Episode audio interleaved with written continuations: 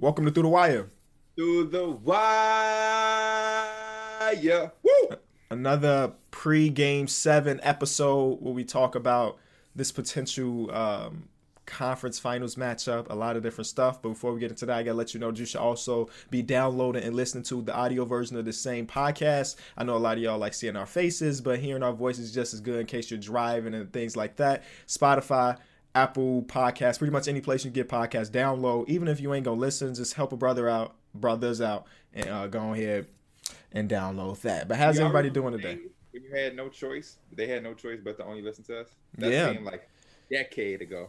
And when they had no choice, that's when we were a top 5 show on Apple. So, I mean, we may have to go back to that just so we can get our numbers up real quick. Shout out to the ones that were listening in those days and remember those days, because they are still around. They are definitely still around. Mm-hmm. I remember people didn't like when we first, I'm not going to say didn't like, but they, like when we first started doing the visuals, a lot of people was hitting me up like, but P, you guys can't do that because I mowed a lawn and listened to it. I listened to it on a school bus going to school. So we need y'all to start back mowing the lawn and letting it flow. You know what I'm saying? But no, I'm good. I'm excited. Another game 7, like you mentioned. How many game 7s have we had? I know this is the Nuggets 2nd. We just had the one with the Raptors. Mm-hmm. So 3. That's only 3. Yep. Yeah. But I mean that's a good amount. That's a good amount for a single season. I felt like it was one more, but I'll take that one. It's either been 7s or quickies, and I'm kind of into that. No, OKC Houston. Oh yeah, OKC. Exactly. OKC Houston. I knew it was one more. I'm excited for this episode because Houston got eliminated, and now. It's always fun when a team get eliminated because you get to talk about what could happen, and they're a team that could go a lot of different routes. A lot of things are happening as we speak about their team. I'm happy. I'm good. D Mills, Mike, KB, how y'all feeling? I was about to say, y'all remember when we were doing non-visual, right? And I opened a segment, and I started dripping in sweat, even though we weren't on camera. Yeah, I remember that. I don't remember it, but that sound like you. Yeah, it sound like you. Wait, was it like when we had to do ad reads and you read an ad or something? No, like I was opening a segment about the Thunder. Oh, yes. I started, and it was the first time me actually like doing something, and I started. My first time doing something. That's funny. Yeah, we was trying to have like, we was making sure we had, that's like when we was doing Cap and No Cap, like segments, and you came to the table with a segment. It was like, okay, so I got this segment. Those back in the edited days too, where we couldn't go a straight hour. We'd be like, "Hold on, let's redo that," and then I would go back and edit the episode to make. But now we just professionals, man. We can go for 3 hours if we need to. Legitimate professionals, man. Mm-hmm. We just hit play. We getting close to fall. It's getting that fall weather, you know, where it's like real nice during the day, and then you start to chill off at night. That's when your room starts to feel nice and comfortable. Mm. Thanks. Good night's sleep. I need my room to be cool when I sleep. I hate a hot room. Thanks. I'm super excited. We got game 7 today. I like your background, P, but I was waiting on the player. I was gonna see who's supposed to have the breakout game. It wasn't gonna be a player. I'm long gone with that. It's been the 305. Remember? I know, but I know you want to see Paul George exceed, especially today, don't you? He ain't been a problem. Paul George played good. Yeah, he's been all right. You still want to see his team win, though. You know. Do I want to see a team win? I don't know if that's true. I was thinking that's okay. So yeah, let's just get into that while we're here, because it has been talked about since the Anthony Davis trade, and then Kawhi and PG. They're like, we're gonna get a LA versus LA conference finals. It's what everybody seemed to want. These are supposed to be the 2 biggest juggernauts in the conference, but we're that close to not allowing that to happen. So my question to y'all. Would y'all rather have the LA versus LA or to see the underdog pull off another 3-1 upset? Mike is right. I mean, PG, my boy. So from that perspective, of course, I want to see PG do his thing. But I'm a fan. I prefer good basketball over anybody that I like, including like my own team. So if the Knicks was having some run and they would get their ass thrashed, I would probably be like, yeah, I want to see the good. So if the Nuggets can do it, that means that shit they may. Can match up with the Lakers, but if the Clippers gonna come out and like dog walk them, then let's just have. I want the best for the next series. Is basically my answer. Whatever's the best. So what do y'all think is the best? Because I that's I think the best matchup, obviously, for TV is the Lakers. There's the LA matchup in general. Yeah. A dramatic storyline, then the Nuggets, yes, will be the favorite if you want to see that. I think you get to see two of the best big men in the game going at it, Jokic and AD. So I think that would be very interesting. But the Nuggets clearly will have no answer for LeBron James. Mm. And Jokic is not a rim protector. They have no rim protection at all. So I see that being a feast all series. You know what, though? Throughout this series, they made Montrezl Harrell look like a nothing. Montrezl Harrell has not done anything. So though they may not have, like, traditional rim protection, they do a damn good job protecting the rim from a guy like him that tries to get as close as possible and a dunk on you. So, I mean, not traditional, but they've been doing a pretty decent job during these runs, man. If we want to go back to talk about Game 6, me and Mike were watching this game together, and it was a time where the Clippers were down or up by like 10 or 12, and Mike was like, the Nuggets, they just won't go away. And I was looking at the score like, I know what you're saying, but it ain't going to happen again, is it? Because it just happened in Game 5. And then we go, what was it, 5 straight minutes where the Clippers cannot score a bucket, which is unacceptable for a team with two all-star caliber players and two six-man of the year candidates. It's ridiculous that they can go 5 minutes without scoring a basket. And then the catalyst to this run, y'all remember when Jamal Murray went down and he was down for a minute, they had to call a timeout. And that timeout, from that moment for like the rest of the game, it was all Nuggets. Yeah. Boys caught their breath. Yeah. I've been saying that, like, at first, I couldn't pinpoint. I'm like, what's missing with the Clippers? But it goes back to that guard play, man.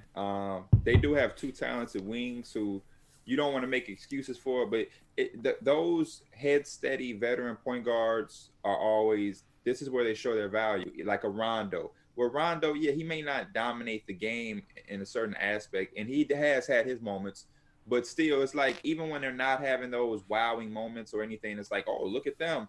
It's the instrumental things like – Let me make sure we get a valuable possession. Like, let's make sure, because it's a lot of times where, like, Paul George, as great as he is, he'll shoot an early shot. 18 seconds left on the shot clock. He's in the corner and he gets a shot up. And he can make that shot. It's not necessarily a bad shot, but a head steady veteran point guard will make sure you get a great shot. And that's kind of how Chauncey Billups was with that Nuggets team. Was like, yeah, Melo is capable of always getting a good enough shot. Every shot Melo take is going to be a pretty good shot. But when Chauncey came, we're now making those good shots into great shots and valuing them. So now we don't have first round exits, and we're going to now the Western Conference Finals. And that's the big difference maker. And the Clippers can still win this series without, the quote unquote guard play. But I think the standard everybody's had for them, they've been a little, not there. And yeah, I would say they've been disappointing when we think about it on paper. Plain beatable. They just look plain beatable, and that's it. With the two stars they have, and they're going on 5 minute droughts, that shows you can beat them. Especially, it's just they had a lot of questionable things that kind of happened in that Game 6. Of course, the scoring drive was a big part, and it just seems like even then, I like what you said, P. They had players like Marcus Morris early in the shot clock, launches up a three when you're already down double digits and you're trying to find those good shots to get you back in the game. Because with like 4 or 5 minutes left, there's time. There's still time left to get those good shots and bring it back in. You don't got to rush. And then two, Patrick Beverly fouled out too is pretty big for them because, I mean, he didn't really score him much at all, but he was playing decent defense of Jamal Murray. And then Jokic, he came through and showed he's the best center in the league. Even as without like a guard, well, he has Jamal Murray, but we talk about Joel Embiid needing that guard to like push him through those late game situations where you got to create your own shot.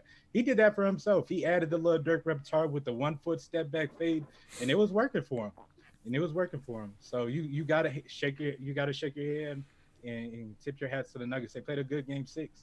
Jamal Murray said, "Oh, go ahead." Yeah. I think they get this lead, and then they kind of just take their foot off the gas pedal. You can't do that against a team like the Nuggets, who are facing elimination in the third quarter. You think they really just gonna be like, yeah, I know you can't do that this late because they're gonna keep coming, and they don't want to go home because the NBA got this thing where if you're on the brink of elimination, you have to pack your bags and you have to have your shit ready. So when the game over, you leave. Mm-hmm. So of course they're gonna come in ready. So now the Clippers gotta have their shit packed, and the Nuggets gotta have their shit. Yep. And so Somebody going home tonight. I mean, tomorrow night, and it's going to be very interesting. Tonight? Oh, it's tonight? Tonight, yeah, tonight. Got to leave. Safety regulations. Somebody's got to be out of that dough. I think this can be something very, very great for Nikola Jokic. I think if he does what we was able to see in his last game, and it can catapult them to another victory, it will be good. D Mills, you said something that was kind of going into something I started on Twitter the other day when Jokic was doing his thing. To me, Jokic is the best big man in the game. And the reason that is being is because I've always thought in today's game, we say big man meaning a center. Just like when we've had conversations 1,000 times on this podcast, who's the best big in the league, and it's always been Jokic, Cat, and Joel, because big, in my mind, in today's league, is a center. So I don't even know if it's – I guess they're a matchup, but, like, is Anthony Davis versus Jokic the true thing in that series? Are they even going to, like, match up? I don't think Anthony Davis wants that matchup. As good as of a defender he is, Jokic will bang with him, and that's the one reason why Anthony Davis doesn't want to play center, because he doesn't want to bang. And that's why on Twitter, for all of the fans who are watching this that was seeing it, that's why I wasn't considering Anthony Davis a big. Yes, I understand Anthony Davis is a big, literally, but his game is just like a forward. That's what he every player in this league that's like his talent level, they're capable of playing multiple positions if need be, but his preference is to not be the big, and that's why I classified him as just a straight forward and not a big, because if that was the case, why would he ever play power forward? Why would he not just always be center? They didn't go get JaVale McGee because JaVale McGee is that good. They went and got him because they know Anthony Davis is a forward. Yeah. But the way I've always looked at it is something that, like, Jalen Rose said a couple years back, and I kind of took and was like, oh, that makes sense. That there's three positions of basketball. There's a guard, there's a wing, and there's a big, right? And in my eyes, Anthony Davis doesn't fit the guard or the wing thing. So in that case, he has to be a big. And for me, what classifies like that position is height does matter to some extent. It's your role in your team and your surrounding pieces, right? The reason I also consider Giannis a big is because we won't see him in that wing position where we got two other big men playing alongside him. I mean, it happened early in his career, but that was before they knew that he was a power forward. We won't ever see a lineup where there's both of the Lopez brothers and Giannis on the court at the same time. That just doesn't really work that way. So that's when I had came into that conversation on people on Twitter made it way more than what it actually was. You know how it is, because I didn't even see the entire trend. I was just like, in my eyes, I think that it's like pretty. I think that most people would consider Anthony Davis a big at the end of the day because of his role and things like that. But I mean, what you just said when you gave your explanation, it is what it is, right? I can see why you see it like that, but I was just saying that in my mind, Anthony Davis, Giannis, if they don't fit this guard or wing, then in my eyes, they are big. But people did want to see what Mike and D Mills had to say about the right debate. But before they even say what they say, I agree with what you just said, except the same, like, I look at it as guards, wings / forward, and then big. Because to me, like I was telling somebody yesterday, there's a lot of guys that don't fit either. There are guys that aren't wings or bigs, so they're a forward. Like Pascal, I wouldn't play Pascal on a wing, or I won't play his ass big. There will be times in the game where they may play a small ball lineup where he can slide down, because, like I said, a lot of players in this league we're in a skill era where a lot of guys can play a lot of different ways, but you're not going to, like, for instance. Because a guy can play a position or has played a little position in this season, that ain't what he is, if that makes sense. You know what I'm saying? Does that make sense to y'all? Like, for example, what position is Fred VanVleet? He's a guard. He's a guard. The guard. What position is LeBron James? Forward. A forward. Well, but this year, what did he play? Point guard. But we still know he's a forward.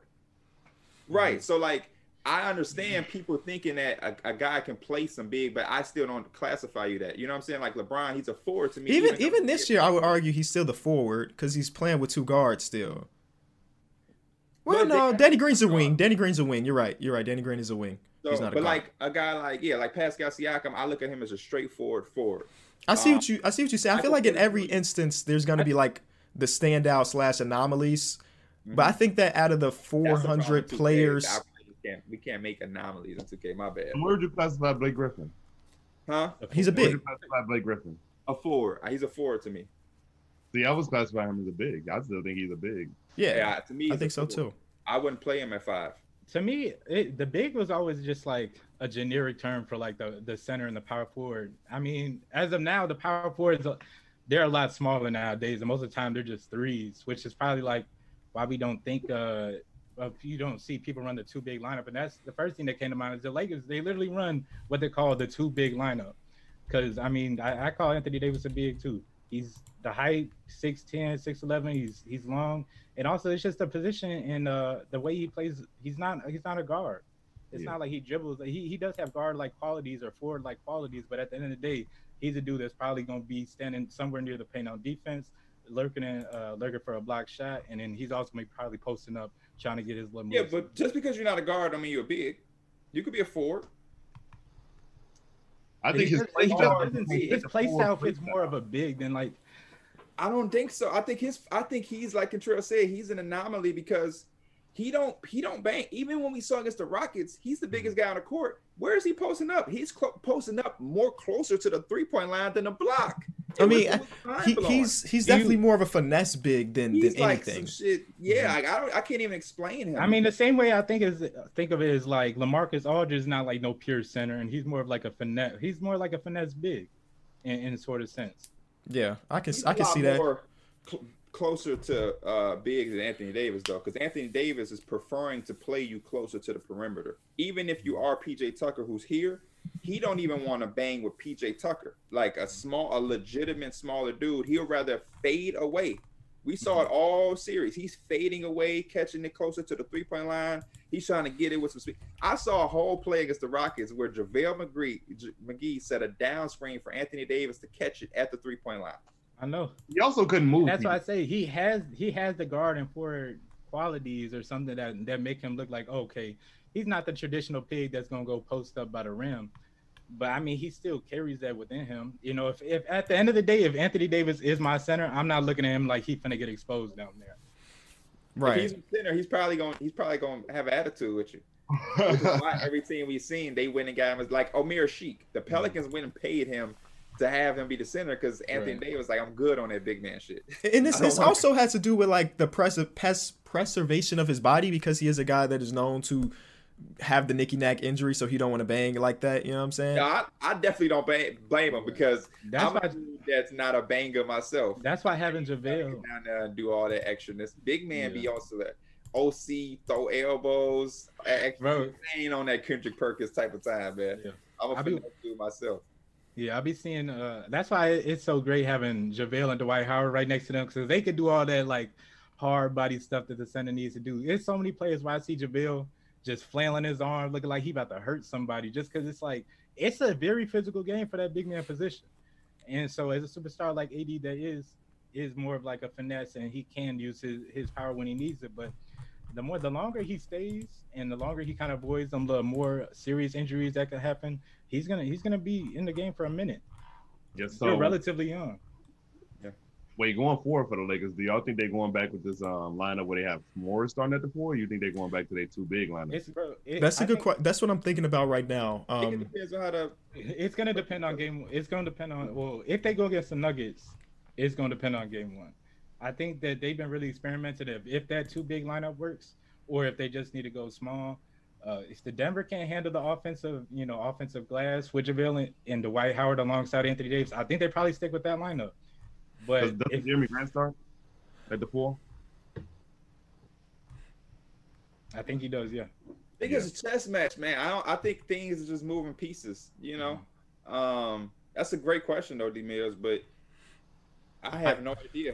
I mean, I'm just looking at, like, I didn't want to take a look at the Houston series because obviously that's very matchup oriented, right, because PJ Tucker, so they played a lot of Anthony Davis. But even, like, the series before that, we were getting like 6 minutes a game of Dwight Howard and 10 minutes a game of JaVale McGee.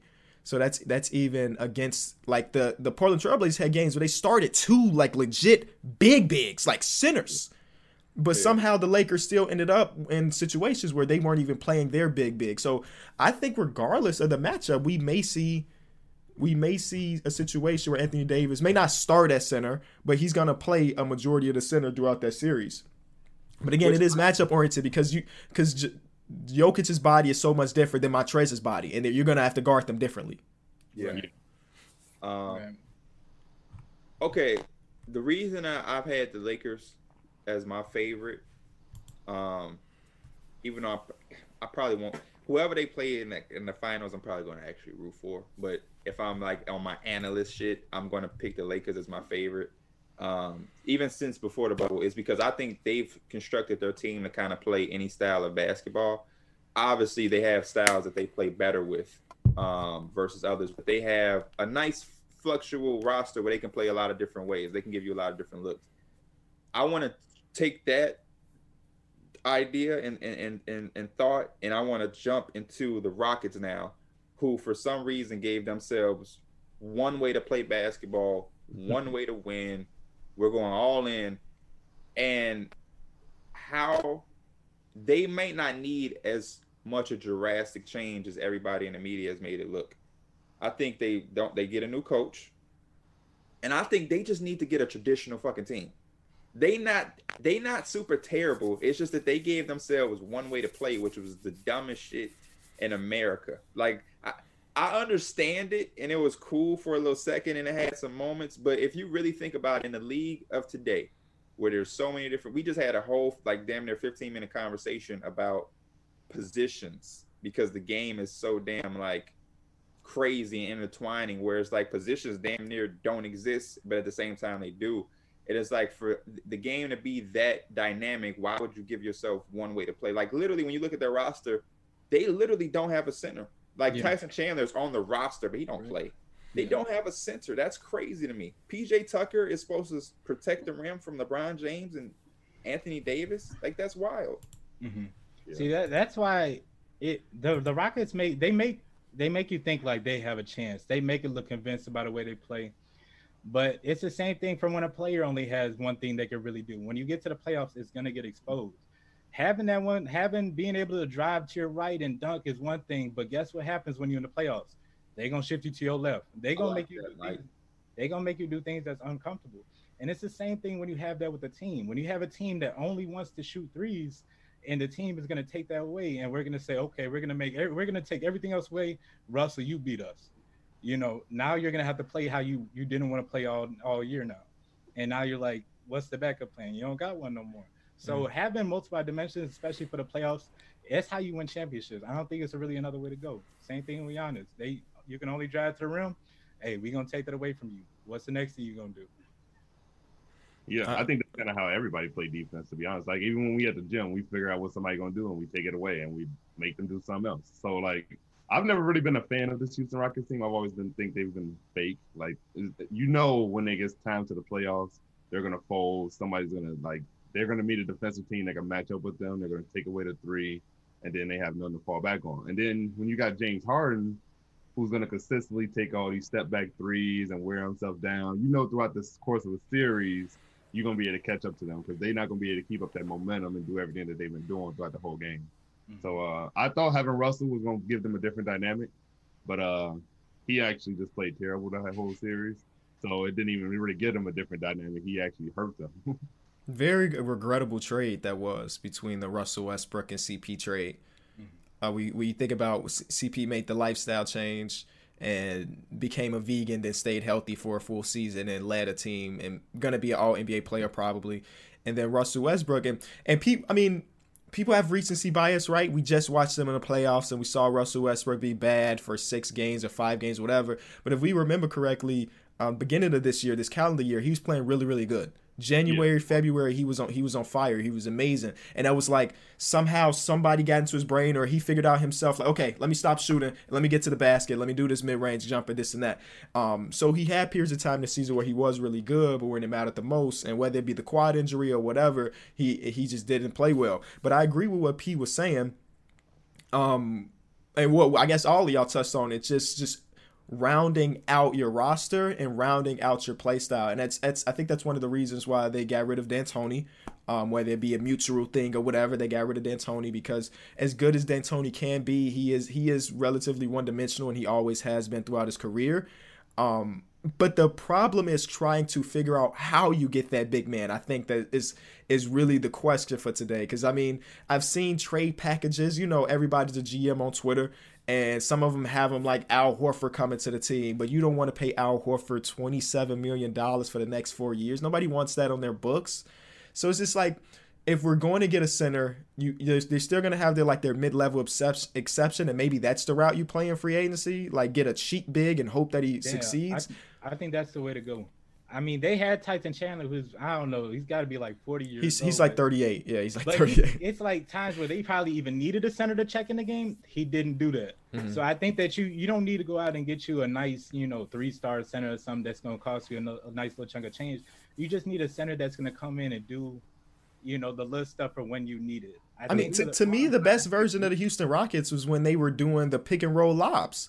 Yeah, because it opened things up. Because instead you got this pick and roll. Oh, they cover the roll. Now we got the corner. That's where PJ Tucker's at. Instead of everybody just sitting like this waiting for a James Harden pass, you just add more dynamics to it. And I mean, with the pick and roll, the reason why they got rid of it is because people were just doubling on the roll because they were just letting Russell Westbrook do what he does.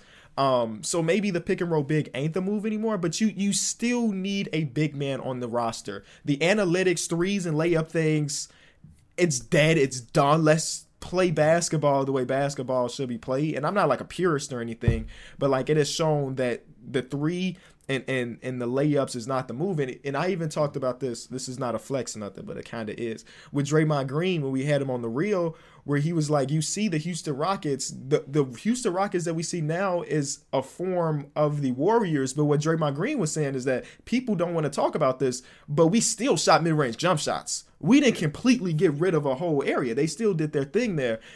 So people do try to credit the analytics threes thing to the Warriors, but they did it, but they also just play basketball in general. Yeah. Yeah, I remember that was one of the biggest – man, was that – when was we doing a podcast? Was we video? I don't know, but at one of our early times doing the podcast, Steph Curry had like a high jump and mid-range jumpers. I remember that vividly. I brought that up like 70 times because I was so intriguing to me that everybody was talking about the three-point shot, but then his shit went up. It may be when they first got Kevin Durant. Mm-hmm. No, that season they were one of the most mid-range shooting teams in the league. I do remember that.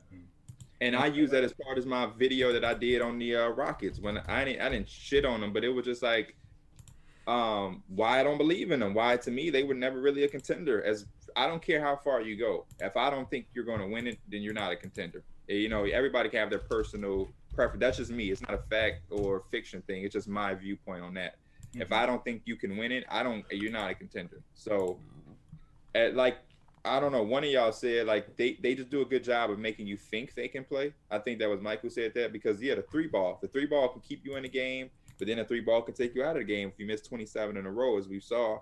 And that's one of the things that makes them predictable. Either they're going to come in, and that's why a lot of the games with the Lakers, they make it like a run because they got the three ball. So, they down 19 one point, then they down 9, and then they back down 21, then they back down 11, mm-hmm. and it's the three ball. But we see they talking about Tyronn Lue. They're trying to make a culture change, which was good to see. But – too. Say that again? He said Van Gundy as well. Yeah, Van Gundy, yeah. But I'm going to throw some names out. For example, Aaron Baines. I think he would be a perfect fit, to be honest. He does ball at a high clip, at a high percentage, and then he protects the rim. He's good defensively. I may be crazy. Do y'all think he's more valuable than that, though? Than what? He's definitely than, the mid-level obsession. So we're talking, 4 or 5 million. Yeah. They got two max contracts. They got Eric Gordon on $18 million. They got Robert Covington on $13 million. Then a bunch of minimum deals. So that's all they're gonna have. Well, shit. Hey, you remember? You know who they used to have that they probably be like, okay, we could have used him. You remember Monty Eunis, big man who could shoot. Well, there's also a reason he's not in the league anymore. Yeah, he probably can't guard me. Yeah. But I think that's exactly what they need because I think they had it in the right idea because they were trying to get the most out of Russell by getting Capella out the paint so they can't double him. Mm-hmm. And now you got a guy like these guys have player options. Not to cut you off, Mike. Go ahead. Frank Kaminsky, Alex Lynn. I don't think he has a player option. This is a perfect one. I don't know about defensively, but if you talk about like a big who can still stretch the floor, Mike Muscala, he has a player option for sure. Yeah. I'm for the Rockets, I'm good with all those names just because for the simple fact it adds a little bit more of a dynamic than now you have a big. Like I don't care if the man is the 10th man on your roster, but he's a big that can shoot. Put somebody that's over 6'6" on the roster that can play center, man. Yeah, and all of those names, I think Aaron Baines is definitely the best fit. Yeah, but the mid-level exception, that's the problem. Yeah, I mean, Aaron Baines had one hell of a season. Once you remember when what's his name went out with the suspension, Aaron Baines stepped up to that plate and was like, "We gonna still be decent." Yeah. So yeah, I mean, I do not envy Daryl Morey right now. He's got some real hard decisions to make, and I'm sure he's gonna be calling about Russell Westbrook for other places. But I don't see them pulling off a trade because his goal is to always try to compete, and you're not going to trade Russell Westbrook and get somebody of value for you. You know what I'm saying? I was joking around during that game, and I said, what'd you say? That's not a joke. I would do it. You would do it? It's funny that you had tweeted it because me and my dad was together, and we was watching the game, and my dad was like, what? Russell Westbrook needs to go somewhere where he can do his own. Like, he just needs to be – because that's what he's just going to be his best version. And he – you know my dad, he just was freestyling gonna say the damn Bulls. I'm like, cut it. He like, you know, he like, you right, they got too many. Then I'm like, the Pistons. But I didn't think swapping them. I was just saying I was a team, and then I go on Twitter and you was like, and I'm like, hey, people talking about it. People talking about it. Blake for Russell Westbrook. Again, I was like half joking to the point where like I think it could be interesting, but I don't think it'll get done. When you think about like Blake Griffin, I mean, it'll be hard to convince Rockets fans to trade all-star Russell Westbrook for Blake Griffin coming off the injury. And like, even before the injury, he just did not look good this season. But I guess you could say like, look at the year before. The year before, he was one of the best players in the league. That would be like your point to make. But I think it does open a game up so much more for for James Harden. If we have Blake Griffin on the roster, do they want to play him as a small ball five? Or I guess PJ Tucker could still be your five and Blake be your four, whatever. I look at it from the Pistons' perspective. I think the Pistons, if they make that trade, I think they're almost in the same boat. To be honest, I don't think they're going to be super good where they're going to be, you know, deep in the playoffs or something like that. But I don't think they're going to be trash. You know, I think this helps the Rockets. They're going to have a more of a dynamic piece with Blake Griffin. But my only worry is, I don't know if he stays healthy. You know. That's the only thing, especially if he's going to be playing a lot more five, bumping and grinding, bumping with all those dudes. You don't trade him to play five. Do not trade him to play five. I mean, there's a small little incentive to do this if you're the Rockets, though, and that's the fact that Blake Griffin has one less year on his contract than Russell Westbrook, so that speeds up the timetable just a little bit to free up some money if you want to go get somebody else for James Harden, but. I don't know. I think it's interesting. I doubt it'll happen, but if it did, I'm taking all the credit, even though it ain't like it. I mean, it was an original idea, but it's not an idea that nobody else could have thought of. You know what I'm saying? So I look at it from a Pistons perspective. Just like you said, they would have to keep Russ for an extra year. The position that they are in a draft, it makes me think they could take a guard like Killian Hayes or somebody. Like as a Knicks fan, I don't have my hopes up high on Killian Hayes because they picked before us. They picked 7th. And I think if he's still on there, there's no way Killian Hayes drops to the Knicks with the Pistons picking above us. So I think they'll get a guard. And I kind of like the Pistons little team. They suck for sure, but I like who they could get at 7. I like Sekou. They're going to bring back Luke Kennard. I like if they had Russell, definitely Christian Wood could stretch the floor for him too. They have to bring him back though. They have to bring him back. He's going to be a hot commodity this season. No. He's just out there, baby. Somebody go throw that bag at him, bro. And it might be Charlotte. He was nice as hell. He was nice, bro. He was nice. Some other things that this is a small bit of news. Lonzo Ball signed a Rich Paul of Clutch Sports. For me, it was an easy call to make, and it's the right time to make that call, is what he said. He is up for an extension this offseason, but he'll be a restricted free agent next season. And it's going to be interesting because I'm sure with Rich Paul and everything, they're going to try to maximize his dollar amount. and the Pelicans probably don't want to maximize his dollar amount. Yeah. It was I like it, but it was weird because he just signed with like Roc Nation. They just like the ball brothers that just went there. So I'm curious to what happened that fast. Maybe it's the play. Maybe it's just things happening. He's like, I got to make a power move because maybe he's hearing things or things he knows. He could be just doing his own thing, you know. I mean, but if that was the case, why didn't you do that 4 months ago? In 4 months, you just was like, I need to do my own thing. That's kind of weird. Because he just signed with them. He just so that was weird. I thought it was saying that when I got the notification, I thought it was saying he signed with Puma too. But it was like, I'm like, whoa, Clutch Sports. Clutch Sports, man. Yeah, Lonzo got it. You know, this is, I feel like we've been saying this for the last couple of years, but like this is like a big year for Lonzo upcoming. But I don't think he should pressure himself too much.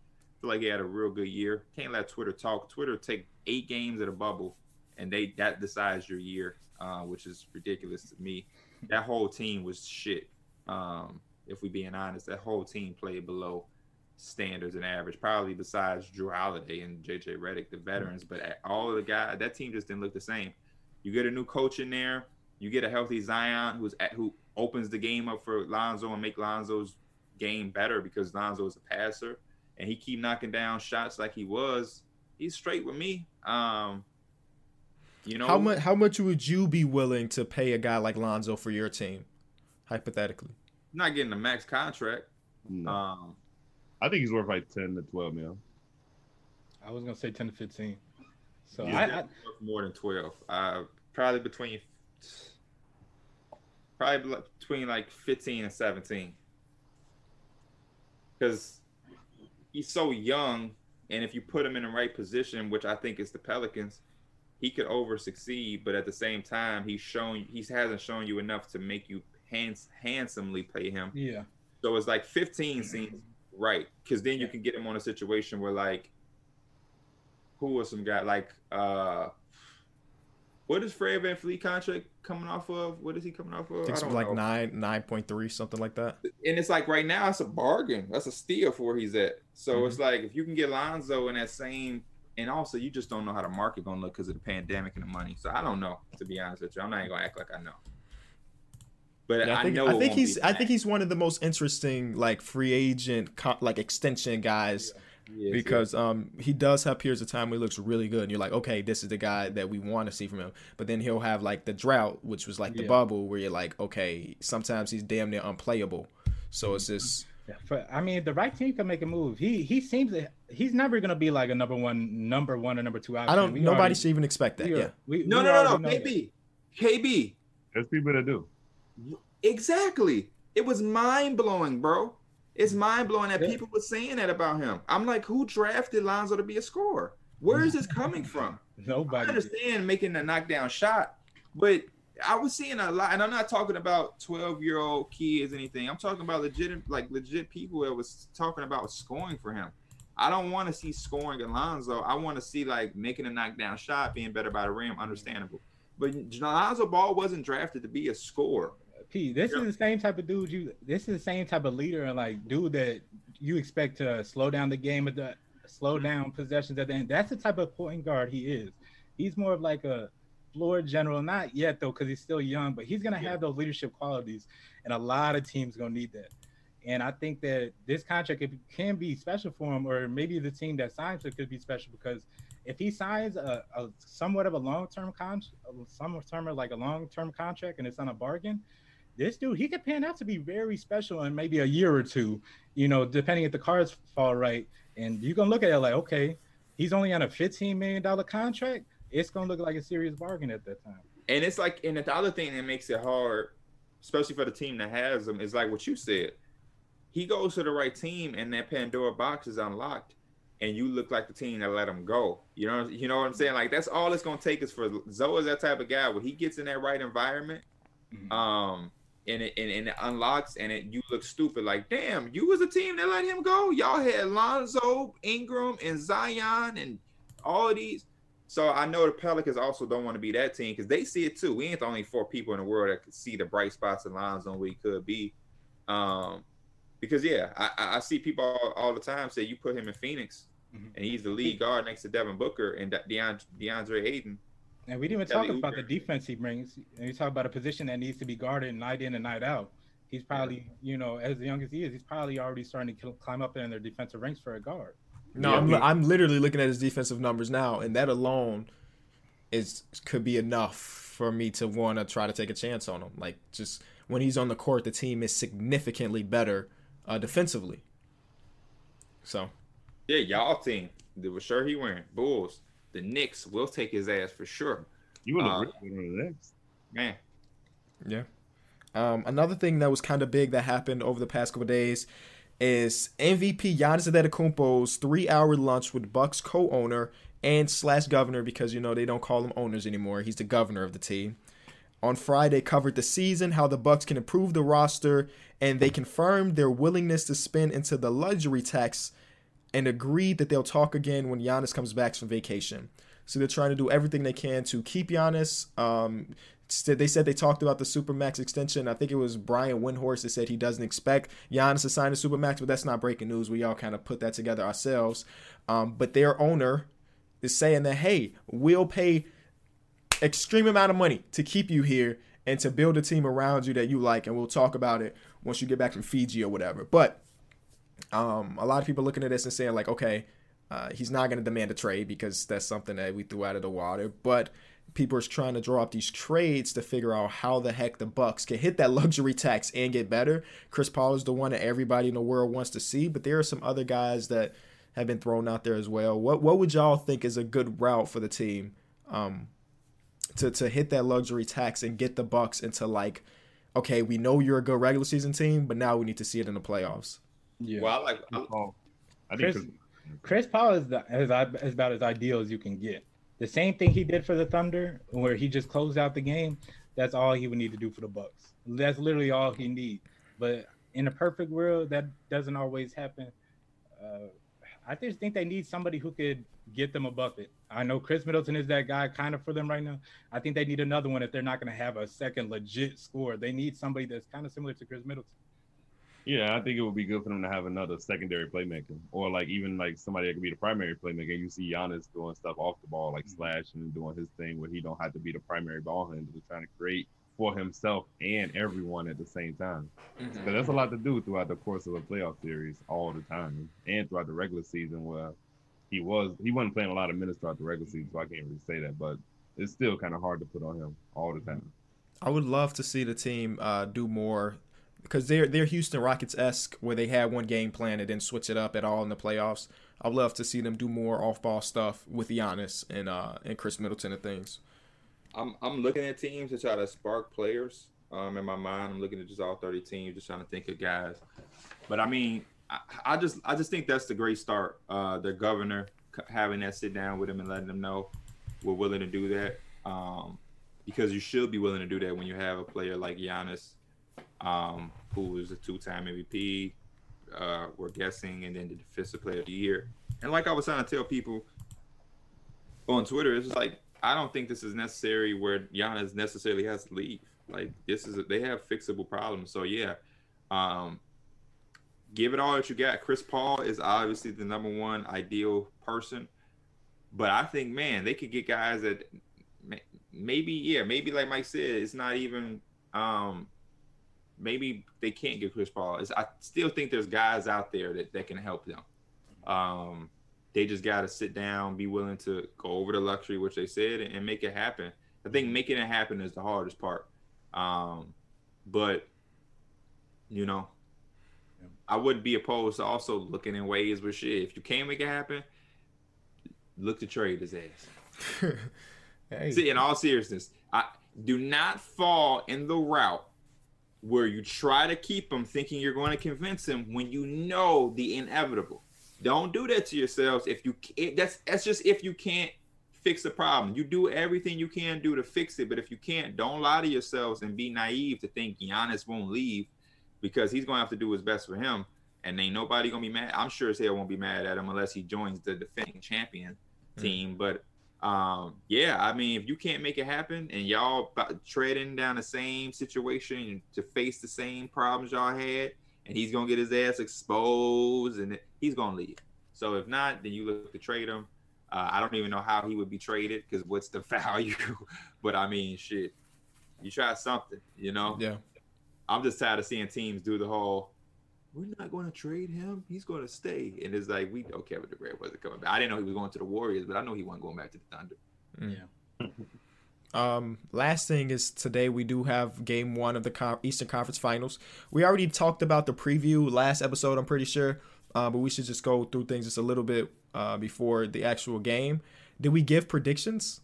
I think we gave predictions last episode. Mike said he can't go against the Celtics. I got Celtics in seven round, man. Right. I had on my Jimmy shirt.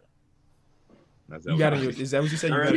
You need to get a Miami Jimmy Butler shirt, please. No, he don't. Yes, he do. Yes, Say he with do. The throwback, bro. Say the throwback. Yes, for you. Yeah, I love him to be what he is right now. He Facts. It wasn't his hard work. It was our hard work. You can change your damn background if that's the case. I like Marcus Smart. He's grown on me. I do too. He reminds me of Javon Carter in the upcoming years. Oh, okay. Definitely could be. I like that comparison. I was looking at Javon's stats the other day. Lethal from three. I did not realize how good of a three-point shooter he was. Yeah. I know a lot of times when I watched him, he was hitting them threes, and I'm like, okay, I didn't really know I knew he could play D, but I didn't know he really had that three-ball game in him, but he definitely looked like he improved in that area. And 2K saw it, too. He's got like a 93, basically. Like, dang, Jay. For real? I went to, it's close to it. Yeah, wow. My brother had a workout, and I had went to it, and that's all he was doing, shoot threes. And it was crazy because after we had went somewhere, and we had ate, and we were just talking, and like, bro, I know we know, but it's just like when you see it like firsthand, it's ridiculous how good professional basketball players are, bro. Facts. It's ridiculous. It's ridiculous. Like, I don't care who they are, what they do, you're a fool if you think Quinn Cook ain't coming to your YMCA and fucking everybody. Thanks, bro. Devon and EJ, my little brother, working out. I came late because we did the podcast. It's on Saturday. I rushed right there. They was already there for like an hour 30. They did another like hour. Cool. A college team comes in. I ain't gonna say a college because I don't know what I'm supposed to be able to, what I can say and what I can't say. They come in, they playing. They asked Javon, of course, if he would want to run with them. The coach did. He does. If I brought one of y'all girlfriends with me, or I brought my own girlfriend who don't know nothing, why the hell are you taking my girl with you? Who didn't know nothing about basketball, and I said, or you don't have, just anybody that don't know basketball, who do you think is the one that's the professional? They would be able to spot him out. Mm-hmm. Not by height, not by anything, but just the way he gets wherever he want to go on the court. Mm-hmm. He's making shots that's ridiculous. He's out there looking crazy. And it's just like, bro, these are why they are professionals. Because I think about that all the time, Pete. Just that good. Yeah, I remember, I forget, I was watching like one of the series. I think it was last year with the Rockets and Warriors, and I was watching my mom. And I think Stephen Curry was having like a bad game or something. And my mom literally knows nothing about basketball, but she was like, "Man, that dude's having a tough day." And I was like, "Yeah, that's how you know when like it really just stands out." But damn, I just what you just say, P? I forgot. Just how like they can go. They're good, so good. Like, yeah. No, what I was gonna say is like every time I'm watching, I always think about that because how many times they have like incredible plays just make look effortless. Like, how many times have you been on a fast break and it's maybe one guy you got to be and it's like you make that layup, you're like, oh, damn, man, I'm really like that. But you watch an NBA player do it over three dudes that are defensive players and they do it like without no effort. Even the open shots that look like somebody's closing out, those are open shots for NBA players, man. Those are open shots. See right over just, they play at such a high level and they're playing against the same level or the same amount of talent that it just looks like some of those players that y'all really like that. They just average. Yeah. It's also funny to see how much they study themselves too. Because like, well, not even study themselves, but they know. Like Javon knows, because like even when he was running with them and in his workout, he was taking shots that he knows is gonna be the shots he gonna get. So like against them, all he did was shoot threes. He could get to the basket at will, and he was kicking it out. But it's like he knows. There's no sense in me dominating them with all layups because that's not the role in the game I'm going to play for the Suns or whatever team I go to next. So, like, let me actually play how I'm going to play. And then, you know, we were just talking about different things in the NBA world, but that's neither here nor there. But, yeah, bro. Professionals, I want to go now. I want to watch because that's nothing. That's family. I want to go watch somebody that I don't know, who I don't respect, and I want to see them play. Like anybody who I think is garbage, like Reggie Jackson. If you having a workout, Reggie, I want to come watch. And I don't think Reggie Jackson is garbage. I just think he's garbage now. I don't think he's garbage as an NBA player. I know he can hoop, but like I just think. And maybe not say garbage because he's obviously a professional player. But, like, I want to see him. I just want to see more players that we don't – he's a bad example because we all know Reggie Jackson. You know what? The example that came to my – haven't seen hoop, but he's in the NBA. And, I mean, it might be a little different what you were saying, P, but what I always wonder is, like, the players we considered bad or, like, he's bad at the corner three, or say it was Andre Roberson who can't shoot the damn Trebekes to save his life. Like, when he goes into the offseason, is that what he knows? Because he knows he can't shoot. Is that all? Is he practicing this three just to come back the next year and shoot, like, 1% higher or something like that? Like, yeah. I always wonder, like, how much work do they actually put in, you know? I was in a Quinn Cook live, and he was talking to people, whatever, and it was, like, just people he knows or whatever. Like, they was doing, like, a split live, and they was having that conversation where, like, dudes can really hoop. It's just a political game. You know, as we all know, we've dealt with politics in high school. It's a political game, and it's a game where, like, we had the conversation with Javon too. He was just talking about, like, players survive on being able to adapt to what's needed, because every NBA team is, you know, it's the NBA. Everybody's a professional. Like, if Javon was that good against that college team, think about what, like, a Devin Booker is doing, right? Like, that's the face of the franchise. You think about the All-Stars. Because you think about how Michael Porter Jr., like, he's coming in known as a bucket. But it might be times where that Denver Nuggets team, they don't need a bucket. Facts. And that's why he's the first option, and he's a bucket.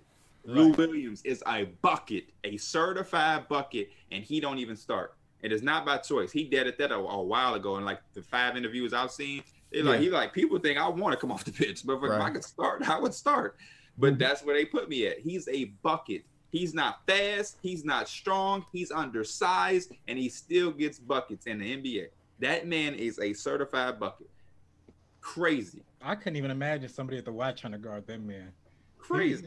I would pay good money to see it, though.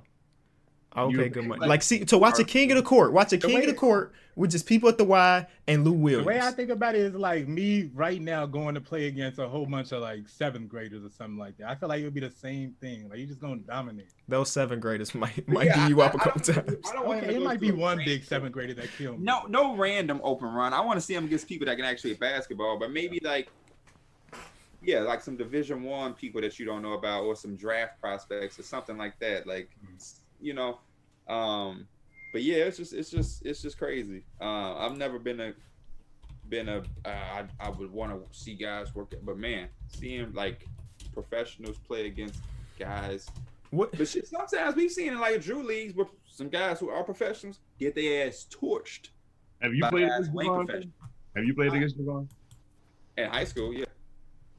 Oh, I'm talking about, like, recently, since he's been in the league. Like, you played 1-on-1 or something with him? No. First of all, the man is an excellent defender. I'm not doing that. Like, even in a workout, I would just pay. I would rebound and pass the ball. I'm not getting into that. I'm not here for that. Why? So I can be the one that guards him and scratch him in his eye, and then I'm the one. Hell no. I'm good, man. I wouldn't even want to. I accidentally do a spin move and elbow him in the wrong place. I'm good on that, bro. I'm good on that's somebody's investment. That's his. You know, I'm good on that. I'm good. Yeah, I mean, what you're saying right now reminds me. I'm trying to find the clip. And you remember, like, Team USA 2012? It was Kyrie talking to Kobe. And at that time, Kyrie was a sophomore. Like, Kyrie was super young. And Kobe was still like, bro, you still got a lot to learn, because even though you are good as a sophomore in the NBA, you still ain't even up to this level. And I'm old. He told us it's easy money. 50,000 for your charity. He said, easy money. Easy money. He said, hey, what you think Coach Scott gonna do when he get that switch? Young fella, help! Help! Kobe is a fool, man. Kobe said, young fella gonna need that help. Kyrie was on a high, because if you see those practices, he was fucking them up. Oh yeah, that was when he was dribbling through like the whole team. Yes, bro, he was going nuts. That boy was he was feeling himself that day. Bro, you know what's funny as hell? Just yesterday I watched the Boondocks, and it's the episode where Riley, he don't do nothing but dribble the ball, and he can't do nothing else. And that just reminded me of that. It's so funny because that's just the truth. You go to a lot of kids like that. Mm-hmm. Yeah, because the next day I went to a workout. It was just my brother and like high school kids, and there's so many of them that could just dribble. But I'm talking about like the trainer started making them like come off a flare screen and shoot. Bro, I'm watching this clip of Kyrie. It is a 105 drill, and he is dogging everybody with the dribbles. This is Team USA. He just went through Kobe, Melo, and who the hell is that? And KD like, between his leg wrap. He doing everything. My God. Anyway, what great times this was, man. Eric Gordon. Why the hell is Eric Gordon here? Select. Team. Oh, yeah. True. Rudy Gay. Oh, yeah. That wasn't select. They were that FIBA team. It was Derek like Lamar Odom, Rudy Gay, Eric Gordon, Derrick Rose.